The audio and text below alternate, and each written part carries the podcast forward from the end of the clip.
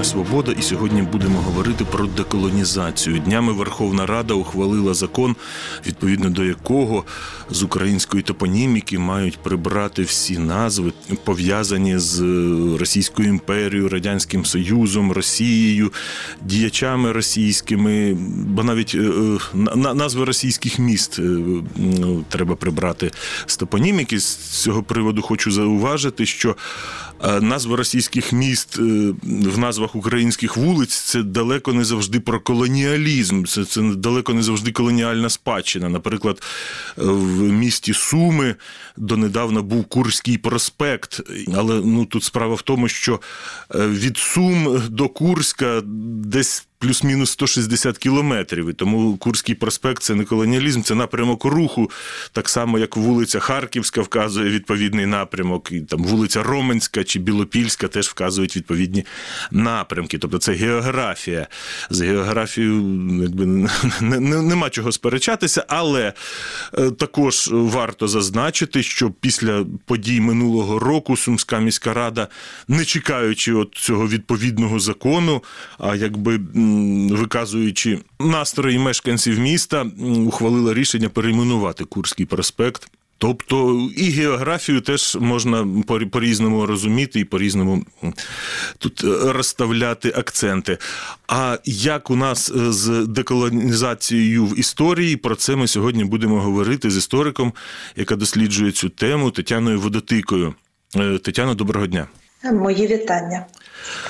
Давайте спочатку розберемося. От е, колоніалізм, деколонізація. От класичний приклад наведу. Там, скажімо, 19 століття, Британія це метрополія, Індія це колонія. Метрополія визискує колонію. Але Британія. Британія це ж Англія та Шотландія. І шотландці також творили ту імперію. От В Російській імперії, мені здається, українці були радше як шотландці, ніж як індуси. То як розуміти деколонізацію в українському контексті? Насправді питання дуже широке і дуже важливе, тому що від розуміння контексту деколонізації залежить власне подальші рухи.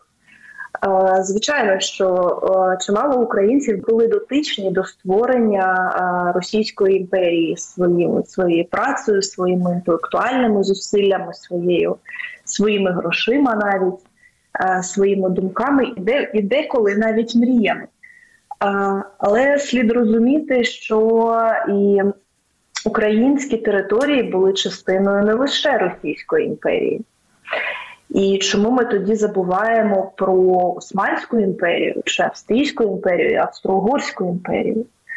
І коли ми говоримо про деколонізацію сьогодні, в 2023 році, у березні 2023 року, давайте називати це е, не тільки деколонізацію, а скоріше дерусифікацією. Тоді це матиме більше сенсу і буде ближче скоріше до правди. Якщо переходити на ще більш е, вищий щабель, ще більш філософські категорії, то е, деколонізація це про пошук себе, про прийняття себе і про прийняття, і це більше про процес, а не про результат. І коли ми говоримо, що ті самі та сама родина Терещенків, так вони українці за походженням, так вони побудували свою імперію на українській свою бізнес-імперію на українській території з українського буряка в прямому сенсі. Але де були їхні мрії, де були їхні бажання? Чи з Україною? Ну це питання риторичне. Терещенко був е, останнім одним з останніх е, міністрів закордонних справ е, Росії вже за тимчасового уряду. Абсолютно так. Це ви абсолютно розумієте, до чого до чого я веду. Але що нам від цього нам що деколонізувати Терещенків треба Терещенківську вулицю? Ну навряд чи. Треба прийняти, що так частина українців не розуміла, не завжди розуміла, не до кінця розуміла. Не було такої потреби в них в українській державності, в українській нації, в українській моді. Зараз така потреба є. Треба прийняти, що не все в українській історії було на благо України і нинішніх українців. Більше того, треба під деколонізацію саме в контексті історичної науки, розвитку історичного знання. Е, я би говорила як про дослідження, як про знову ж таки пошук, про, про створення нового знання. Тому що окей, Російська імперія з нею зрозуміло, російською мовою володіє абсолютна більшість українців. А як з німецькою? а як з е, арабською, турецькою мовою, мовами. Треба читати джерела, треба читати прасі, інші е, інших істориків, історикинь, інших дослідників в, в гуманітарного знання і не тільки, щоб знати також і ту частину цієї історії, тому що виходить трохи не паритет. Ми деколонізуємо а, Курський проспект, але чудово продаємо а, у Львові австрійську австро-угорську спадщину. Чи Австро-Угорщина була більш лояльною до українців? Ну окей, але ж це теж була імперія. Таке імперія, так, але е, Таки да, в, таки в своїй да. австрійській частині вона була ліберальною імперією. але тим не менш. І е, це великий виклик історичному цеху і взагалі українській українському знанню, да, українській науці про те, сформулювати поняття деколонізації і спрямувати його в якесь адекватне е, здоровому глузду е, русло в адекватному напрямі його вести. Тому що, е, звичайно, можна дивитися на деколонізацію, дерусифікацію як продовження. Декомунізація, яка була почата після революції гідності, після 2014 року, це безумовно і очевидно так. Але і тут велике але буквально вчора Володимир Паніотто опублікував на своїй сторінці у Фейсбуці і телеграм-канал Київського міжнародного інституту соціології опублікували дослідження щодо історичної пам'яті українців. Дуже цікаве і дуже його рекомендую. Там воно в PDF викладено. А, Цікавий як перелік питань, так і власне відповіді. Наприклад, серед подій, які на думку респондентів справили найбільший вплив на історію України, чомусь є а, афганська війна 80-х років. Але при цьому немає іншої події 80-х років, 86-го року немає Чорнобиля. Що є важливішим в українському контексті? Дивно, справді, якийсь е, ухил е, несподіваний, якщо брати 80 років. Несподіва, не, не, несподіваний. А, інше питання, і це вже питання до істориків, і до вчителів історії, і до системи освіти теж. А, що як оцінюють ту чи іншу особистість, ту чи іншу персоналію, да, персону в історії України? Це зрозуміло з Хмельницьким, це зрозуміло з Бандерою, що оцінки однозначно позитивні там за 80%. Але, наприклад, хто такий Левко Лук'яненко, не знає, там здається 20% українців. Хто такий Нестор Махно, теж десь такий відсоток. Окей, багато хто не знає, що таке Валуївський циркуляр і Емський указ. Це нормативні правові акти, видані в другій половині 19 століття, які зменшу збільшували тиск на використання української мови, фактично виводячи її на маргінес, фактично її забороняючи. Зрозуміло, це не знати в дорослому віці, коли ти вже здав зовнішнє незалежне оцінювання, і історія не власне не є твоєю е, зоною діяльності, але не знати, що таке революція на граніті. Багато людей цього не знає, при тому, що багато хто був свідком, живі учасники і учасниці цих подій. Це означає, що ця подія не прокомунікована, вона недостатньо звучить в публічному просторі, але ж це засаднича подія української історії України часів незалежності. Ну, перед Ну, самою все-таки незалежністю, революція на граніті, це все-таки в Радянському Союзі сталося. Да, перед самою незалежністю, але я маю на увазі новітньої новітньої історії. А, і перейменувати Курський проспект на щось інше це завжди найлегше. І тут я е, можу навести приклад на м, міста Алчевськ, який е, містечко поселення було засноване на початку 20-го, наприкінці 19 століття Алчевськом. Назване на 1903 році на честь промисловця Олексія Алчевського, але звичайно радянська це на, на Донбасі, не Алчевськ, тимчасово окупованій території. А в 20-х роках Алчевськ було перейменовано на Комунарськ. Але що мене завжди вражає і завжди буде вражати, що 1 грудня 91-го року разом із е, виборами президента України в Алчевську пройшов референдум, як місто називатися, і містяни отримали бюлетень, де в якому поставили галочку навпроти історичної назви міста Алчевськ. Роки радянської влади і пропаганди нічого не змінили в бажанні містян називатися на честь Алчевського, а не на честь Комунарська. Дивно, бо така сама ситуація була в тодішньому на 91-й рік Артемовську, е, Бахмуті. Там теж був референдум, і теж винесли питання про яка назва міста, і там чомусь більшість виступило мешканців міста за те, аби лишатися Артемовськом. Не захотіли б Бахмут повертати. Ну, думаю, що це тема насправді окремого дослідження, чому так, а не інакше, чому в Бахмуті так, а в Алчевську інакше. Але це просто до питання ефективності перейменування. Да. Перейменувати буде найлегше. Чи приживеться ця назва?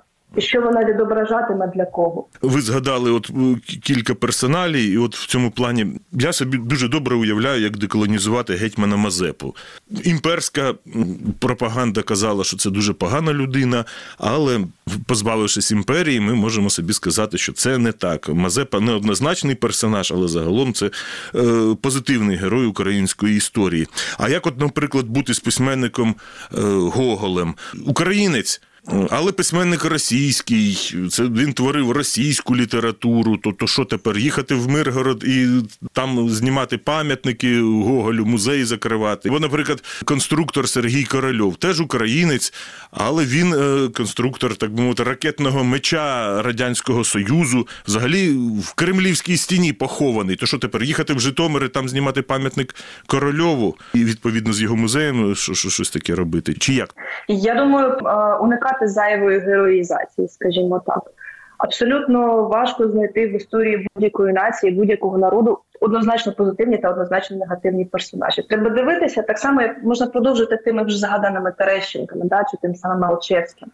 Людина народилася і жила в це в умовно 20 столітті, коли були такі і такі умови. Можна е, поважати чи не поважати, да, це вже особиста справа людини за ті чи інші вибори. Але ті чи інші вибори, і життєві рішення, відповідно позиції і звершення належать часу. Ми ж не можемо засуджувати е, стандарти краси 60-х років, да, за те, що вони були там, була були в моді, наприклад, худенькі дівчата, чи стандарти краси 90-х років, героїновий шик. Тоді був такий час, і і так треба це сприймати.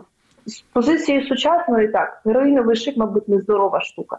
Так само і. Е, Терещенко, мабуть, зараз сучасної позиції не варто називати його одну цю родину, однозначно родину українських героїв, які тільки спали і думали про Україну. Так само і Корольов, і Гоголь навряд чи прокидалися з думкою про благо, благоденство української нації.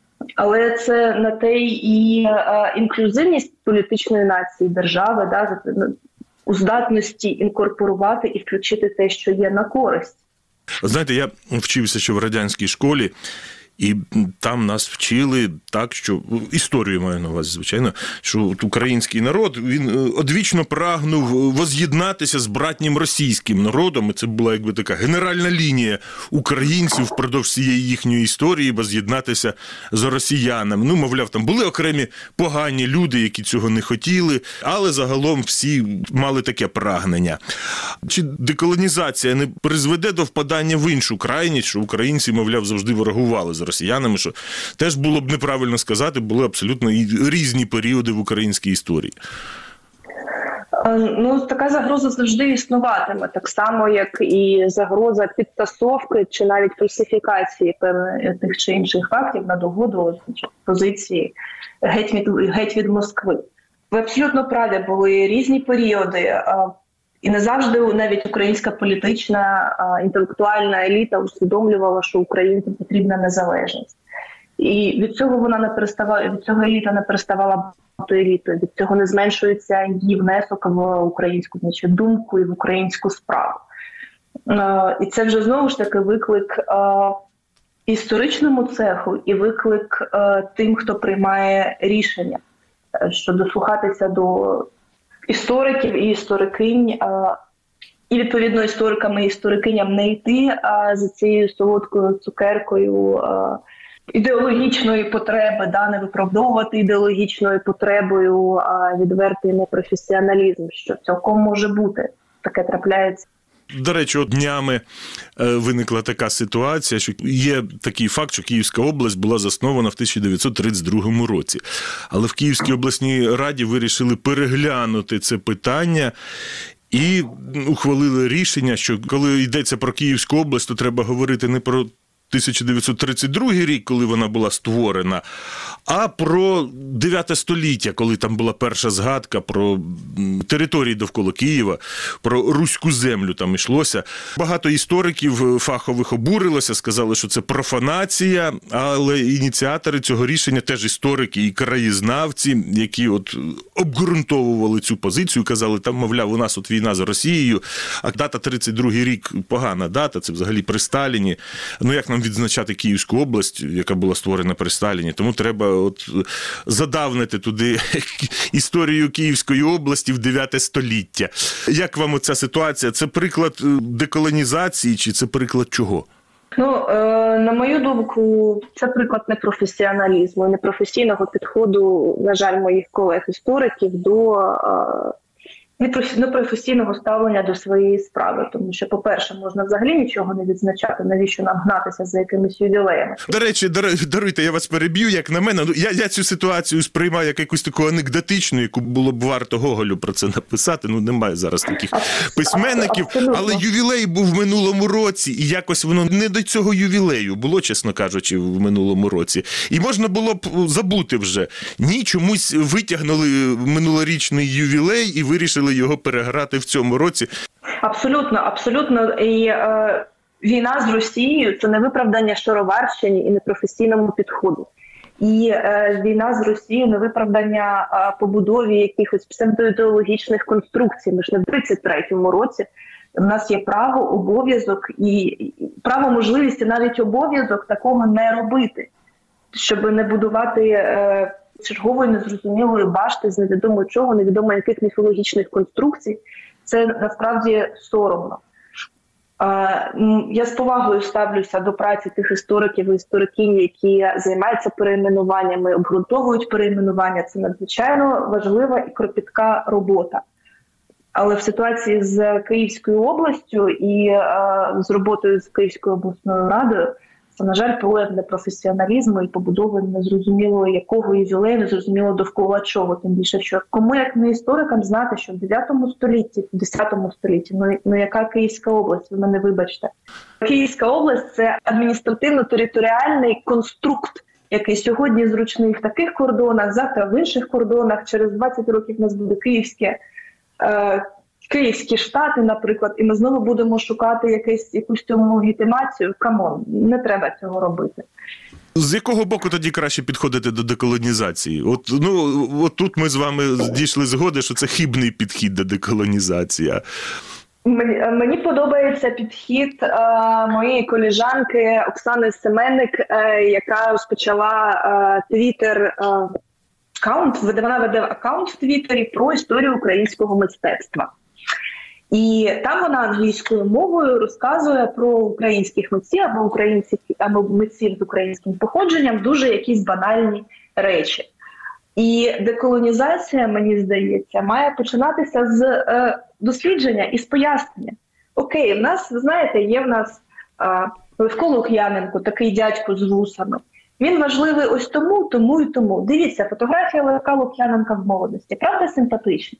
І якщо ці всі речі повторювати в Твіттері, в Інстаграмі, на Тіктоці, робити відео, робити Ютуб канали, оце і буде справжня деколонізація. Оце і буде справ... бо деколонізація, я повторюся і повернуся до того, з чого я почала. Це про знання і про усвідомлення місця свого своєї держави, свого народу в історії європейській, світовій і, і, і взагалі в історії в історії цивілізації. І це е, про пошуки, про створення знання, і про пошуки, про підкріплення своєї ідентичності. Давайте відходити від діалогу з Росією і з російським мистецтвом, культурою, історією та історіографією. І це буде найкраще. І забувати про це, і згадувати про те, що українське коріння пішло і на захід теж. І це буде і це буде найкращою деколонізацією, це буде найкращим внеском в перемогу. Знання і усвідомлення важливості своєї внеску з України українського народу в світову європейську культуру, історію і цивілізацію. Дякую. Це була історична свобода. Із істориком, дослідницею теми деколонізації Тетяною Водотикою ми говорили про те, як деколонізувати українську історію. Передачу провів Дмитро Шурхало. На все добре. Великі події та видатні постаті, особливості історичної пам'яті та новинки історичної літератури. Про все це в програмі Історична Свобода.